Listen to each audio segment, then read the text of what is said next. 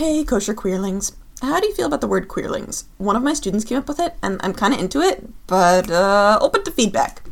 Anyway, just wanted to let you know that we recorded this episode pre pandemic. So if you're listening and you're like, why are Jazz and Lulav talking as if everything is normal when there are plagues that have been lifted off the text of the Tanakh and brought into this year of 5780? It is because we were living in blissful ignorance of this particular horror that was loosed upon the world. We knew there were other horrors out there.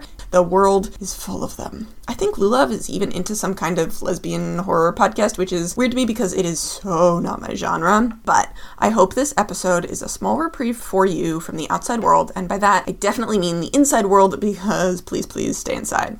Protect your immunocompromised friends, and if you do not have any, protect my immunocompromised friends, and just like chill indoors and listen to this podcast that we have made just for you. Okay, catch you in the episode. Hey, Jazz, would you say that I'm particularly suggestible? Maybe? Why? If you had to say, which one would you go with? Yes. Oh, yeah, okay. I guess I am really suggestible. the reason I ask is because last Saturday I was hanging out with a bunch of queer friends from shul, and there was a new person who is a bassist and is a butch in the style of Shane McCutcheon from the L Word. Anyway, she's forming a band and offhand she was like oh hey do you play drums? And in that moment i had like 20 cycles of no i don't play drums but what if i could? What if i learned right now how to play drums? What a gay mood. yeah. Anyway shout out to gabs. You are maybe listening. I don't know. The jewish end of cool queer and Jewish things is that apparently before I arrived, everybody had discussed the fact that Gabs is in fact half Jewish and really wants to go to shul with Aw. us. So that's fun. That's so lovely. Yeah, everybody's Jewish and everybody's gay. Yes, yes.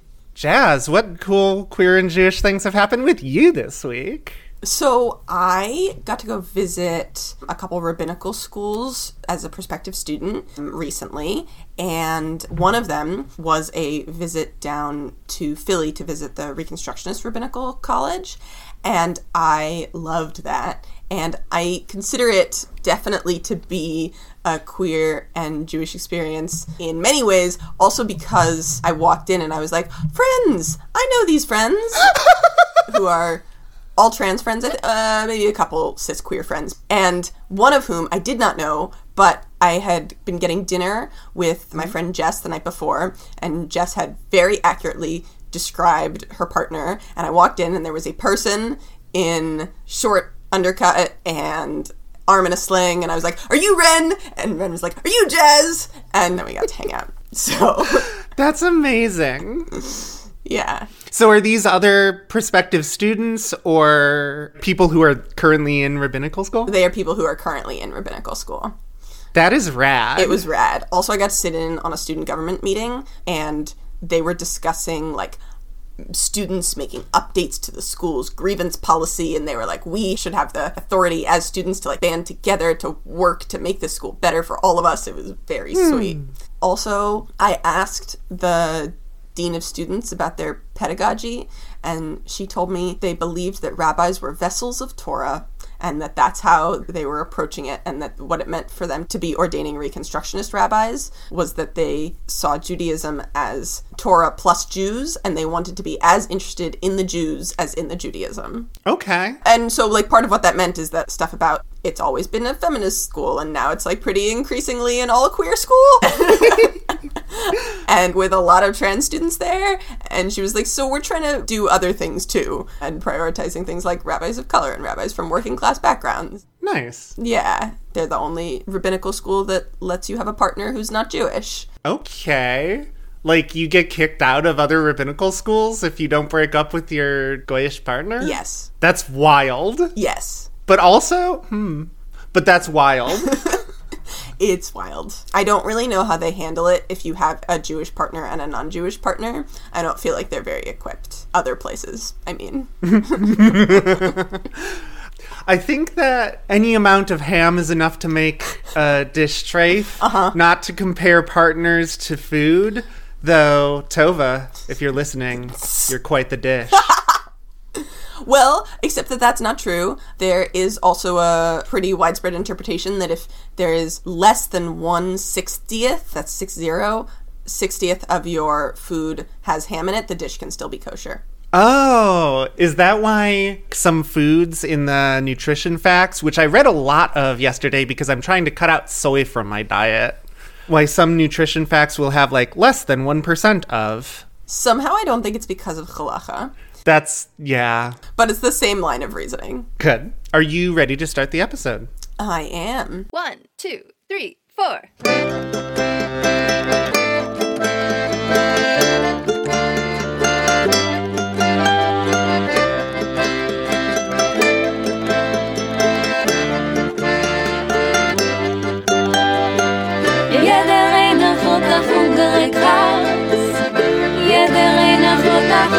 Hungrig Haus. Gehen geben auf den großen Schatz. Jeder eine grote hungrig Haus. Welcome to Kosher Queers, a podcast with at least two Jews and generally more than three opinions. Each week we bring you queer takes on Torah, their jazz, And she's Lulav. And today we're going to talk about Vayachel Pekudei. We sure are. It's our first double Parsha episode, I think. Mm-hmm. How do you feel about that? I feel great about that because most of it is a review of the last three Parshot. So, like, it's great that it's one episode instead of two. Yeah, I hear you on that for sure. Are you ready for a summary? I am. How much time do you want? 40 seconds? Ooh, okay. Ready? This is the long version of my summary, to be clear. Okay. Ready, set, go. Hey, remember Shabbat and don't light fires. Moshe rela- relates the Mishkan plans to the people, and a whole bunch of Israelites love the idea of this crafting project. Bezalel and Oholiab are the camp counselors, and the Booster Club brings so many supplies that Moshe actually has to turn them away.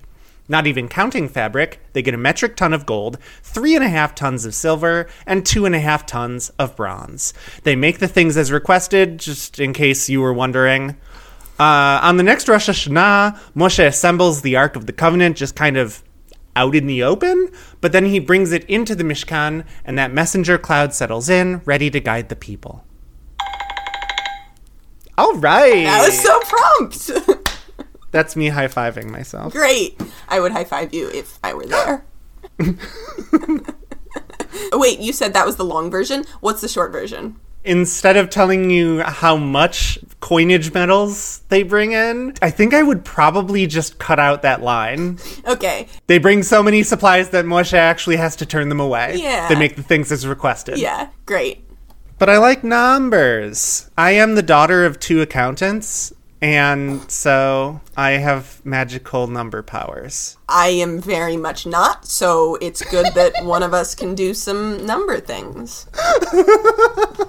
My number skill sort of stops at basic gematria. Okay, see, my number skills do not include basic gematria, so there you go. Did you know that the Vav Hey has a value of 26 and Ahava has a value of 13 and that the Shema is bracketed by two prayers about love and it's because like if you put the both of them together it is like God.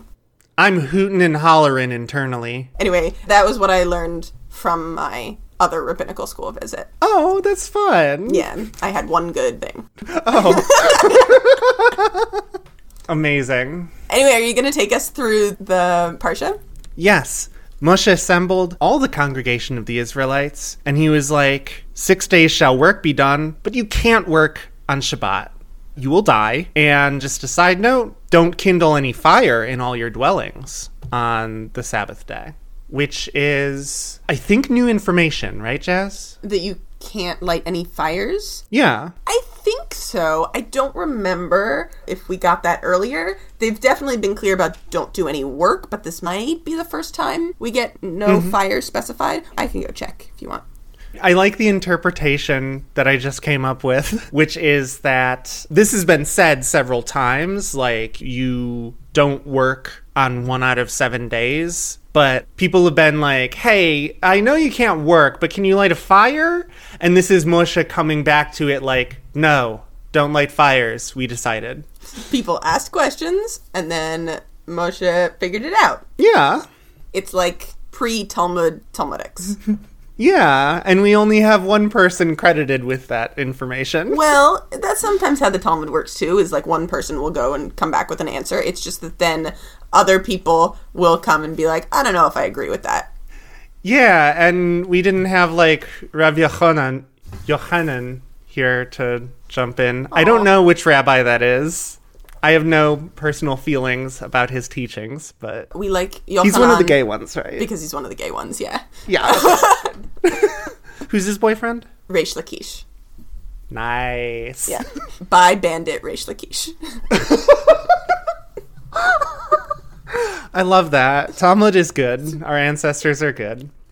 So we continue on with him telling the gathered Israelites the plans for the Mishkan. And these are the plans that we have received over the last three parshot. I have a specific thing about one of the plans because we've already told you about lots of them before, so I don't feel like we need to go through it at length. But in 3525, can you read what your translation has as that line for me? All the skillful women spun with their hands and brought what they had spun in blue and purple and crimson yarns and fine linen. Okay, so yours has skillful and mine has skilled, but I looked at the Hebrew and I don't like skilled as the translation there. Okay. So I was looking at it and it is Vikol Isha Chochmat Lev, which is and all the women who were wise of heart. Oh. And I was like, that's so lovely. Where else does it show up? Where else do we hear about the phrase women who are wise of heart? And the answer is nowhere. It shows up twice in this Parsha and nowhere else. Great. But back in Ki Tisa, we had the super talented craftsman named Bezalel. Do you remember this? I was like, crafty trans people, here's a name for you.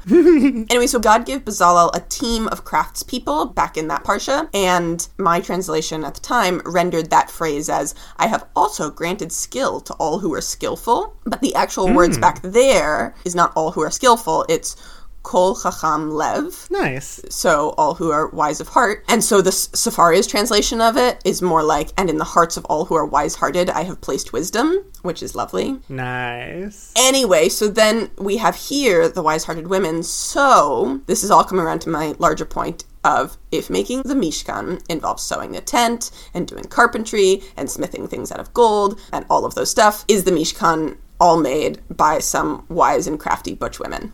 Amazing.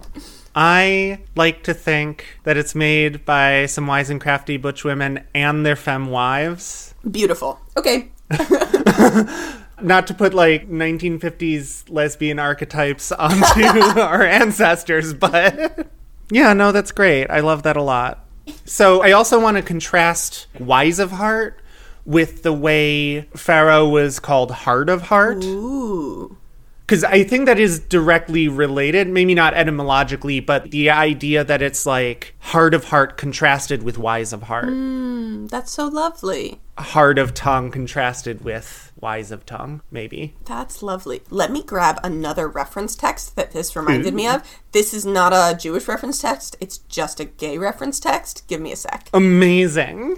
Okay, so my friend Moira gave me a book, which I really love, but also have trouble saying out loud because of its title, but I will link it in the show notes. Is this slur trouble or Yeah. tongue twister trouble? No. Oh, okay.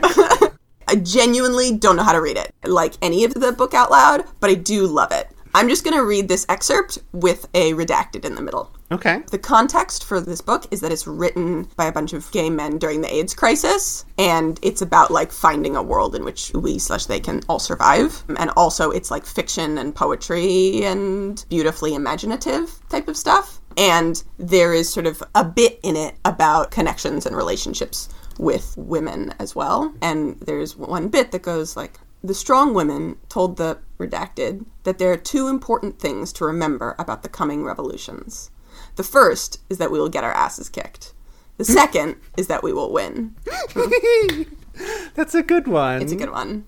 I like that. Yeah. So I was just reminded of it with the wise hearted women. That's really good. Anyway, let's keep moving. So Moshe does some of that great delegation taught to him by Armand Yitro, and he says Bezalel has been filled with divine spirit, and so has Aholiab, and they are just gonna work in accordance with all that the Lord has commanded.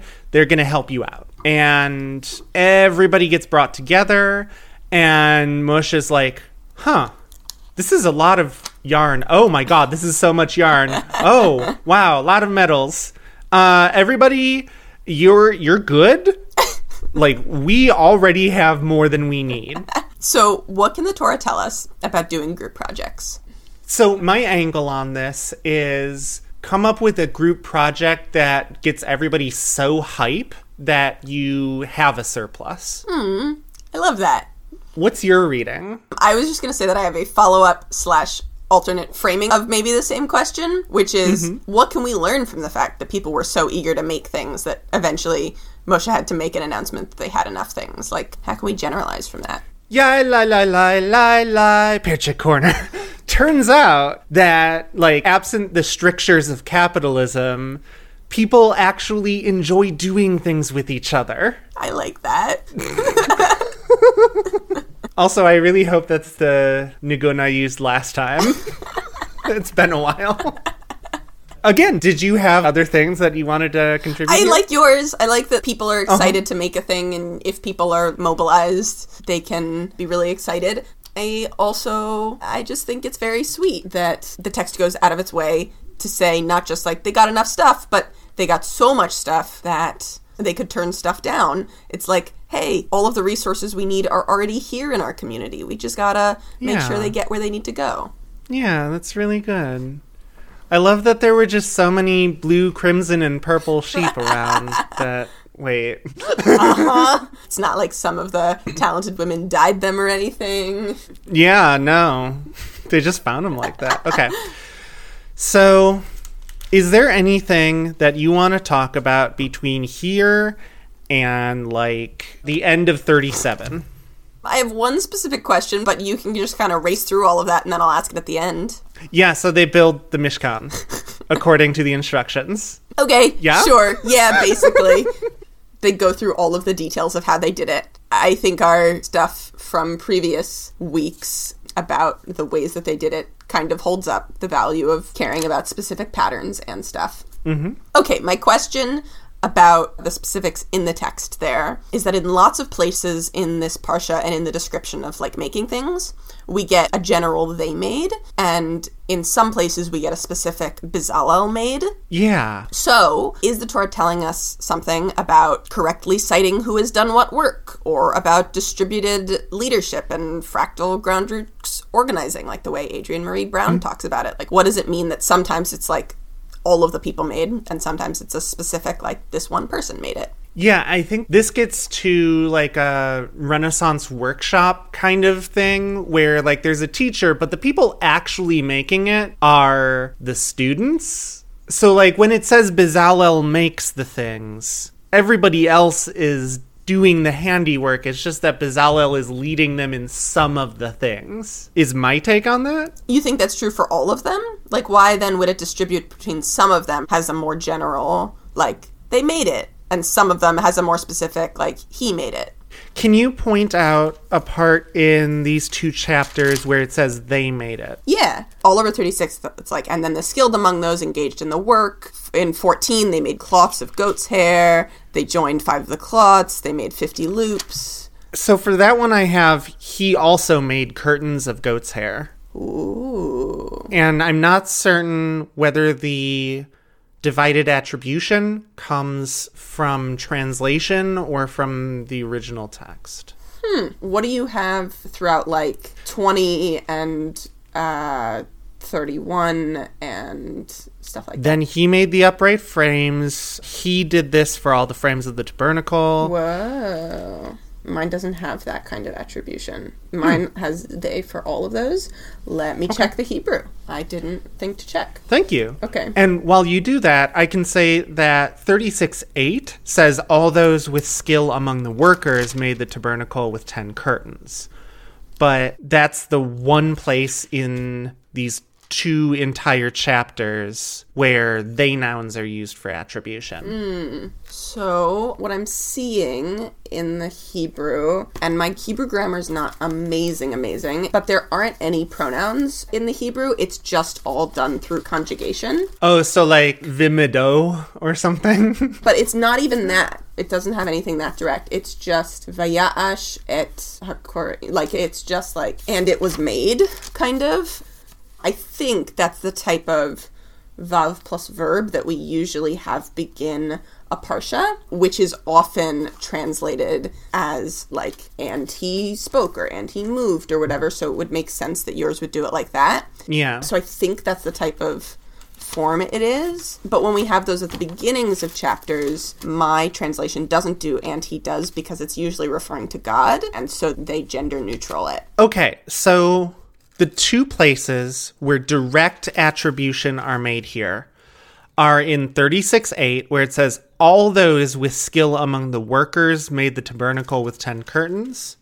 And then 37.1, where it says, Bezalel made the ark of acacia wood. Right, and all of those other times, both following the workers and following that mention of Bezalel, they use this same format of Vayash, which I assume is and he made or and they made. Yeah. And my text just seems to be like whatever our most recent referent is, whether it's the Yeah. workers or Bezalel, we will attribute it to that person. Love that. Yeah. I prefer that because it makes sense that one man would make the Ark of the Covenant and like the lampstand, maybe, while everybody else is working on a huge weaving project. Right? Yeah. So I think that makes more sense to me too. Yeah. cool. Thank you for having the perspicacity to research that on the fly. so, yeah, that brings us to chapter 38, which I believe is the beginning of the Pekude part of Vayechel Pekude. Yes, you are correct. Great. So there's the altar of burnt offering, and this seems to be conjugated back to Bezalel mm-hmm. With all the utensils. This man is doing so much. Well, it does say that he's got buddies now, right? Like he has Ohaliab and Ahisamach. Oholiab, son of Ahisamach, Yeah. of the tribe of Dan. Yeah. He's got a buddy. um, although I'm mostly trying to see if they're gay. Where would you look to find that out? Well, I'm looking in two places. One of those places is in my heart. Truly the source of Torah. Uh, but the other one was I was trying to look at the Hebrew to see what words it uses to say that Oholiab is at his side, Okay. to see if that says anything interesting. I mean, their hearts are being stirred, so Cute. Who knows? Um, also, I was doing a teeny bit of research on this parsha because I wanted to see if anybody else had ever said anything interesting about it. And uh, a year or two ago, Ari Lev Fornari, who is the rabbi at Kol Tzedek down in Philly, did a devar about it that said like. Listen, the whole thing is done with beautiful interior decorating. What do you mean? Of course they're flaming and gay men. so, that too. Oh, man. Anyway, continue. So he makes the altar of burnt offering and all the utensils, and also the basin of bronze with its stand of bronze from the mirrors of the women who served at the entrance to the tent of meeting. Which is interesting because I don't think textually women who served at the entrance to the tent of meeting are mentioned anywhere else previous. Hmm. Are you familiar with that? Where are you? I'm at 38 8. Oh, so we're not in Pekudei yet. What? Oh, yeah, I didn't actually look at the actual delineation between the two. I just assumed because we have six full chapters. No, that would make a whole lot of sense, but in fact, Pekudei starts at 3821, so very helpful. Oh no, that actually makes more sense. I don't know why the Christians cut it off in the middle between talking about things that Bezalel made and other things that Bezalel made. Yeah, anyway, no, so you're right. Thirty-eight eight is for the women who perform tasks at the entrance of the tent of meeting, and I don't know who those women are. Great.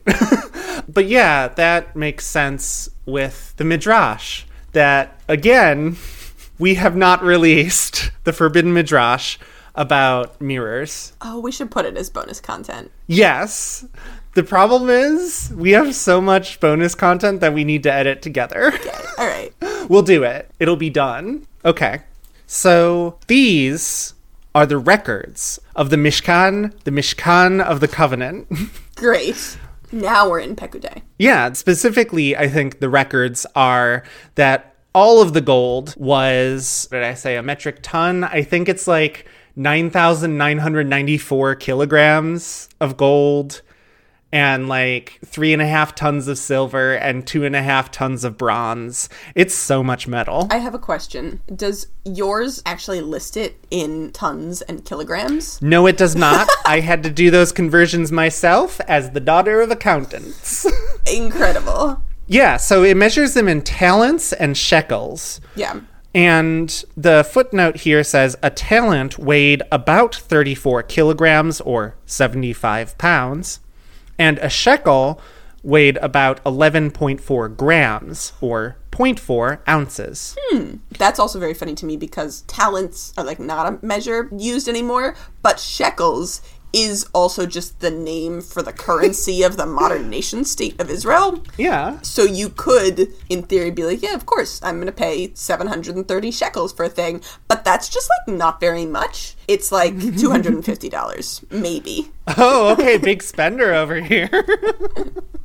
Most currencies are no longer backed by specie, which means that there isn't a set amount of gold and silver and bronze that you're trade and whatever. Right? Yes. We're not on a gold standard anymore. Is yes? Yeah.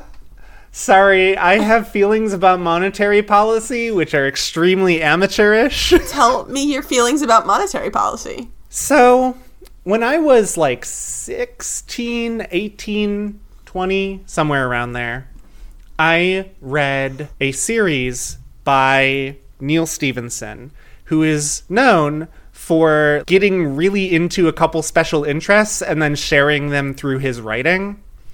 And this particular series, which I cannot remember the name of, but the first book was Quicksilver, I think. This series involved a lot of monetary policy because this was when England was going from pure coinage metals to a government guaranteed ratio of coinage metals. That general trend in governments of like, whoa, we have way too many people we can't actually trade using coins, so we need to introduce more coinage into the system to keep exchanges fluid. Yeah. I don't really know where I'm going with this other than the fact that a modern Israeli shekel is going to be less valuable than an ancient Israeli shekel because it is not specie backed. Even though we have greater supplies of coinage metals, it's like worth something because the government of Israel says it's worth something. Does that make sense? Sure, kind of. So I think they're bringing more than $250 worth of silver and stuff. I agree with you completely. okay. I have another question for you about the gold stuff, though, which uh-huh. is Bezalel and all of the craftswomen, slash, I guess, craftspeople, made all of these things out of gold. Mm-hmm. The other thing we know about gold, in addition to it being expensive, is that it is a super soft metal, not very good for building oh. with. I don't know if this is a thing you knew. I knew it because. no, I do. Uh, Okay. I just don't always know what's common knowledge, and I'm just like, maybe this is a thing that they Yeah, how did you know it? I'm very interested in that. because I grew up in California and there was a gold rush in California and they Oh. tell you lots of things about gold. They're very proud of it. I didn't learn basically anything else about California history because I moved to Seattle in fifth grade. Wait, you lived in Seattle? What? I didn't know you lived in Seattle. Is this a genuine thing? yeah, this is a genuine thing. I lived in Seattle from the time I was nine until the time I was 17. I basically consider it my hometown. Oh, well, dang. But when I was a small child, the thing that I learned about California history is we had a gold rush and I learned fun facts about gold. That's amazing. Which is perfectly fine for them to use to coat the Mishkan with in that like it will not melt at any Reasonable temperature. it, like it won't melt in like a normal fire if you're just kind of mm-hmm. building a fire but it will bend like you bite gold and it bends Yeah. So some of this gold is coating acacia wood. right And I think that's the things which need actual structural integrity. Right. But the utensils, like, you can just make it out of gold, probably. i guess so they're just not very good, you know, like No. and also I'm just picturing this lampstand that's made all out of gold and then you bump into it and it bends and spills fireplaces. Jazz? Yeah. How bendy do you think gold is? No. This is a very big lampstand. Well, I guess so. I'm just saying there's also lots of people, they're traveling in the desert, it'll get bumped and bruised around. Oh, yeah, fair.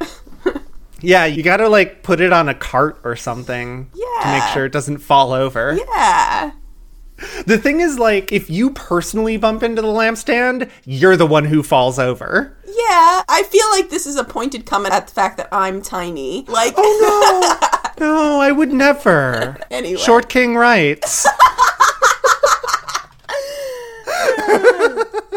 beautiful. So- anyway, so continue. Yeah, where was I going? So they made a lot of things out of gold and spent a lot of money. No, they don't have money, is the thing. This is a barter system. They weighed 29 talents and 730 shekels. Yeah, that's fair. Okay, It's a lot. it's a lot. It's literal tons of coinage metals. Yeah. And also, they had blue, purple, and crimson yarns, which we don't get an amount for. And it talks about how they made the ephod like they were supposed to. And they made the rosette of pure gold with that inscription, Holy to the Eternal, and fasten it on. That is way too much detail. Basically, they just do all the vestments the way they're supposed to. So I was trying to look into some interpretations. Did mm-hmm. you have a meaning that you got from why we got this accounting, basically, of all of the things that they hmm. did? Why they accounted for it after having made it, after having told us how to make it anyway. So, for the accounting of quantity, I think that might be to lend credence to just how many Israelites there are supposed to be. Ooh. Like, you know, we only got a half shekel from all of these Israelites, but uh, look at how many of us there are. Lovely. Okay. In general, why they say it was done as it's supposed to be done, it seems like part of the holy writing is to not only say that you're going to do things, but that you actually do things.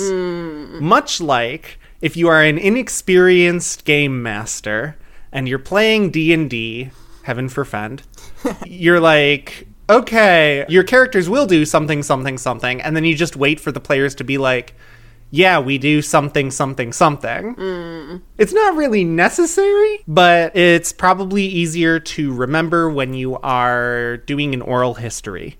Hmm. Is to do it twice. Yeah. Do you have perspective on this? So I looked it up because I was like, there's gotta be some amount of reasoning. And there's a, a thing in Midrash Tanchuma that they say, Moshe declared, I am aware that Israel is contentious. Therefore, I shall give them an accounting of the construction of the Mishkan. He began to make an accounting with them. These are the accounts of the Mishkan. He accounted for everything the gold, the silver, and the brass. And then they do another quote. While he was doing the accounting and going over everything that had been inside for the sanctuary, he forgot, because they were not visible, the 1,775 shekels with which he had fashioned the hooks for the columns. He became distressed and said to himself, Now the Israelites will grasp the opportunity to say that I have taken them. He began to review every aspect of the work. The Holy One, blessed be God, thereupon opened his eyes and caused him to lift them upwards, and he saw the hooks of the columns. He told them loudly that the 1,775 shekels of gold had been used for the hooks of the columns. Then the Israelites were satisfied. Chaz, I might actually cry. oh, I love that. What was the source for that? it is called Midrash Tanchuma. I'll mm-hmm. link. I found it on Sefaria. Thank you, Sefaria. and I was just like, why do we get these specific numbers? And it was because Moshe was like, nobody can say that I have stolen the money. I have used it. Here's everything I have used it for. I believe in transparency. I know that the people are going to fight me, so I'm going to be very meticulous. And also, I have quite literally taken their money and melted it down for hooks. Uh, so I got to tell them what I used it for. Good. And also, he just literally couldn't remember. And then God, like, lifted his eyes and he was like, aha, I used them for the hooks. I did use them. See, they're right there. It's a very good midrash. It's so good. So yeah, to be clear, 4016, Moshe did everything just as the Lord had commanded him. And as he was recently told, in the first month of the second year. I'm not sure when they're counting that second year from. My guess is just like they started receiving instructions and stuff after a first Rosh Hashanah, and then it comes around to the second one, and it's like, okay, now we put it into practice. This is a really good question because I don't know if it's supposed to be the second year, as in the second year of our calendar of like 5780, or just like the second year since they escaped from Egypt. Well, I'm almost certain it's not supposed to be of the Hebrew calendar. I think it's supposed to be since they escaped from Egypt. yeah. Yeah. Especially since I'm pretty sure the Hebrew calendar was made after the canonization of the Torah. Yeah, and I think it's supposed to account from things since the beginning of the Torah, not just since the beginning of Egypt. Mm-hmm. Anyway, continue. So he puts the ark together outside. Like, they construct the tent for the Mishkan, and then he puts the ark together, and then he takes it inside the Mishkan, and then sets up the altar of burnt offering and the basin and stuff. Mm-hmm. So, I'm gonna turn the questions back on you. What does the fact that the Holy of Holies is assembled in broad daylight tell you about where God is? Aw, I love that. I wasn't expecting to get any questions though, so I'm a little unprepared. Yeah, because it's your job and not mine. I'm overstepping my bow.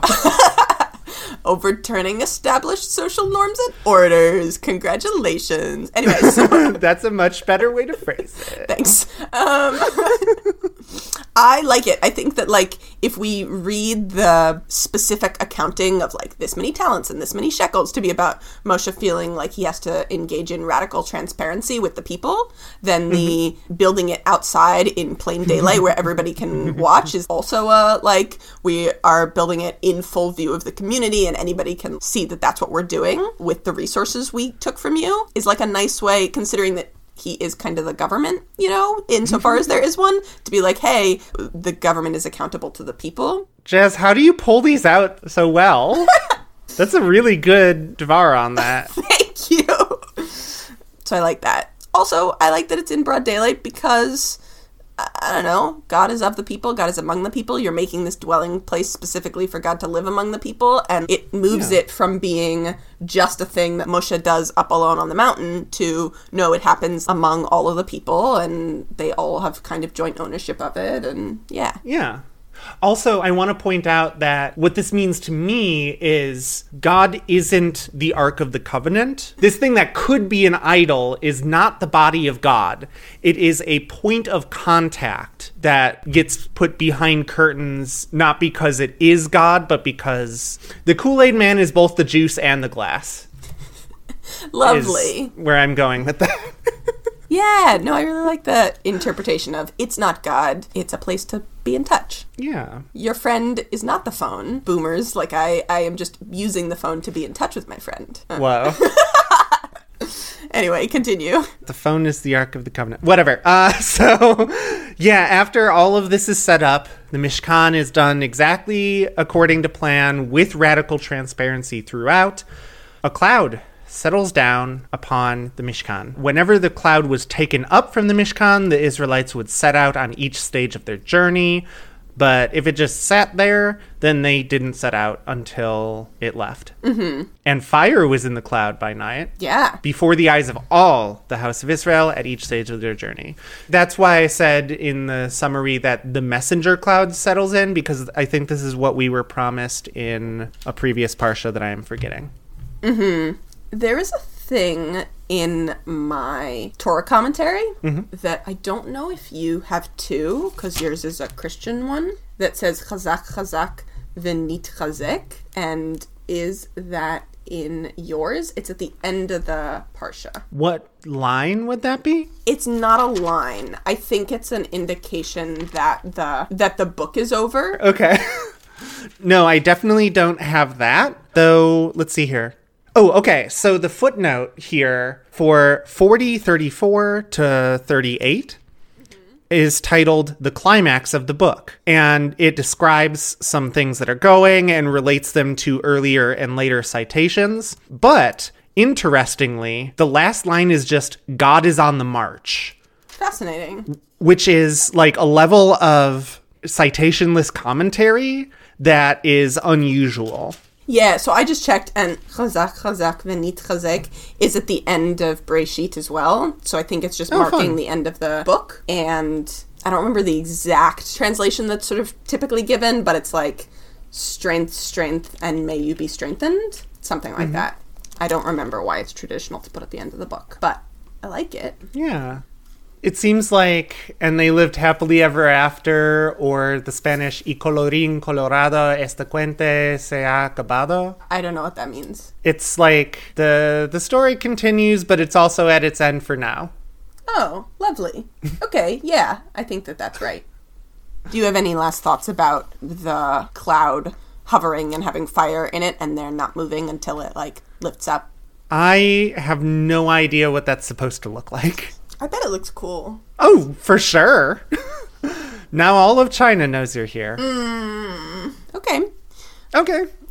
Um, welcome to Rating God's Writing, the segment where we pick two scales to rate the Parsha on and do that. I love how every time we make an ad hoc description of this segment, it's so much better than picking a script and staying with it. We have scripts for everything else. It's fine. yeah, so Jazz. yes. Out of two artisans who are in love, how many artisans would you rate this Parsha? I would rate this Parsha five uncredited women artists Okay. who are also in love. Okay. out of the 25 ish women artisans who are also there and not credited because we don't get a specific number for how many of them there are. okay. Because I.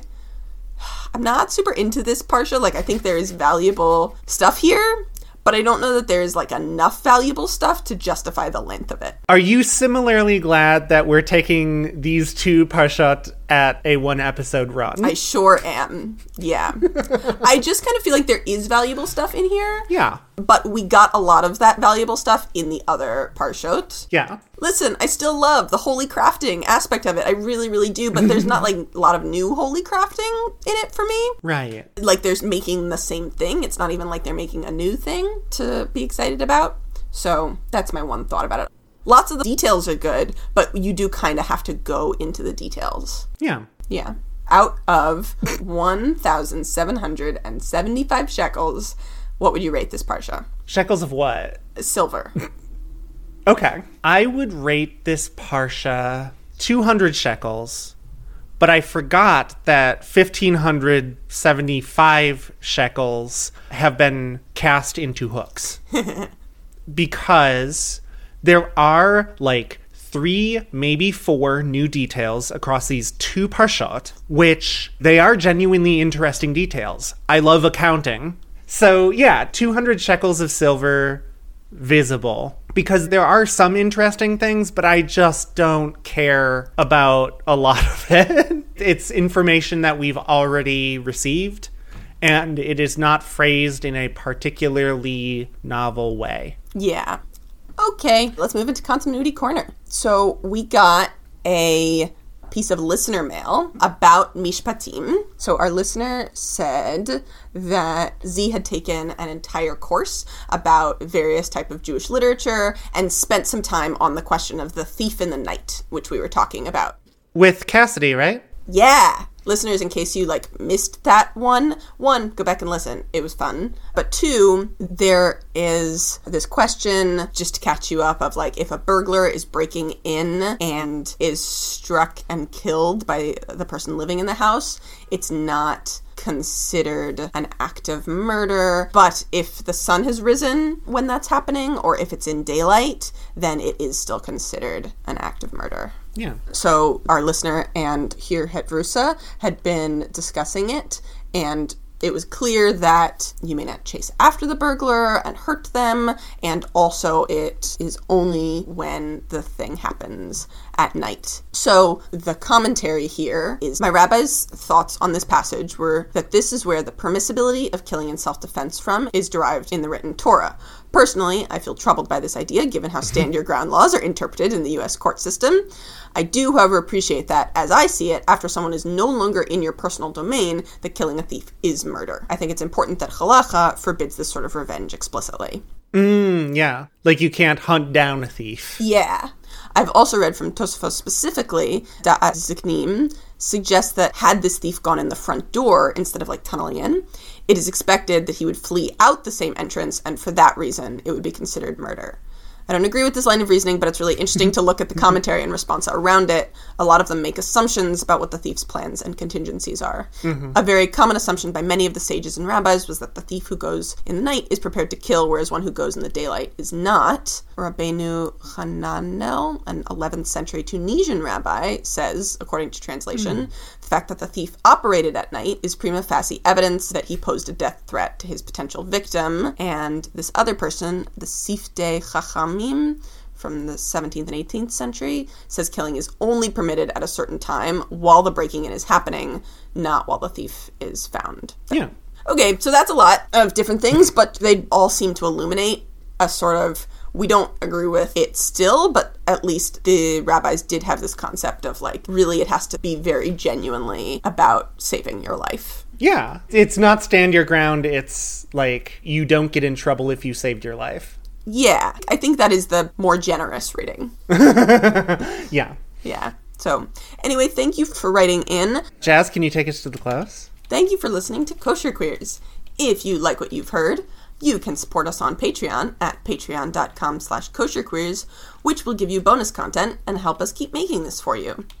You can also follow us on Twitter at kosherqueers, or like us on Facebook at kosherqueers, or email us your questions, comments, concerns, and assorted thoughts on our Parsha at kosherqueers at gmail.com. And please do spread the word about our podcast. Our artwork is by the talented Leor Gross. Our music is courtesy of the fabulous band Brivele, whose work you can find on Bandcamp. Go buy their album, they're great. Our sound production this week is done by our excellent audio editor, Ezra Faust.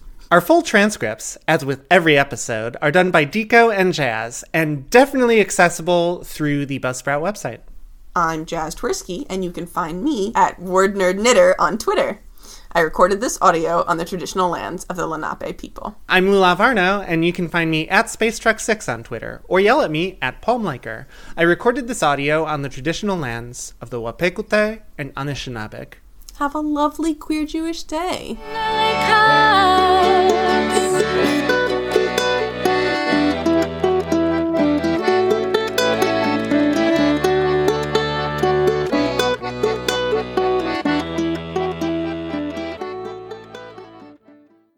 This week's gender is nibbling.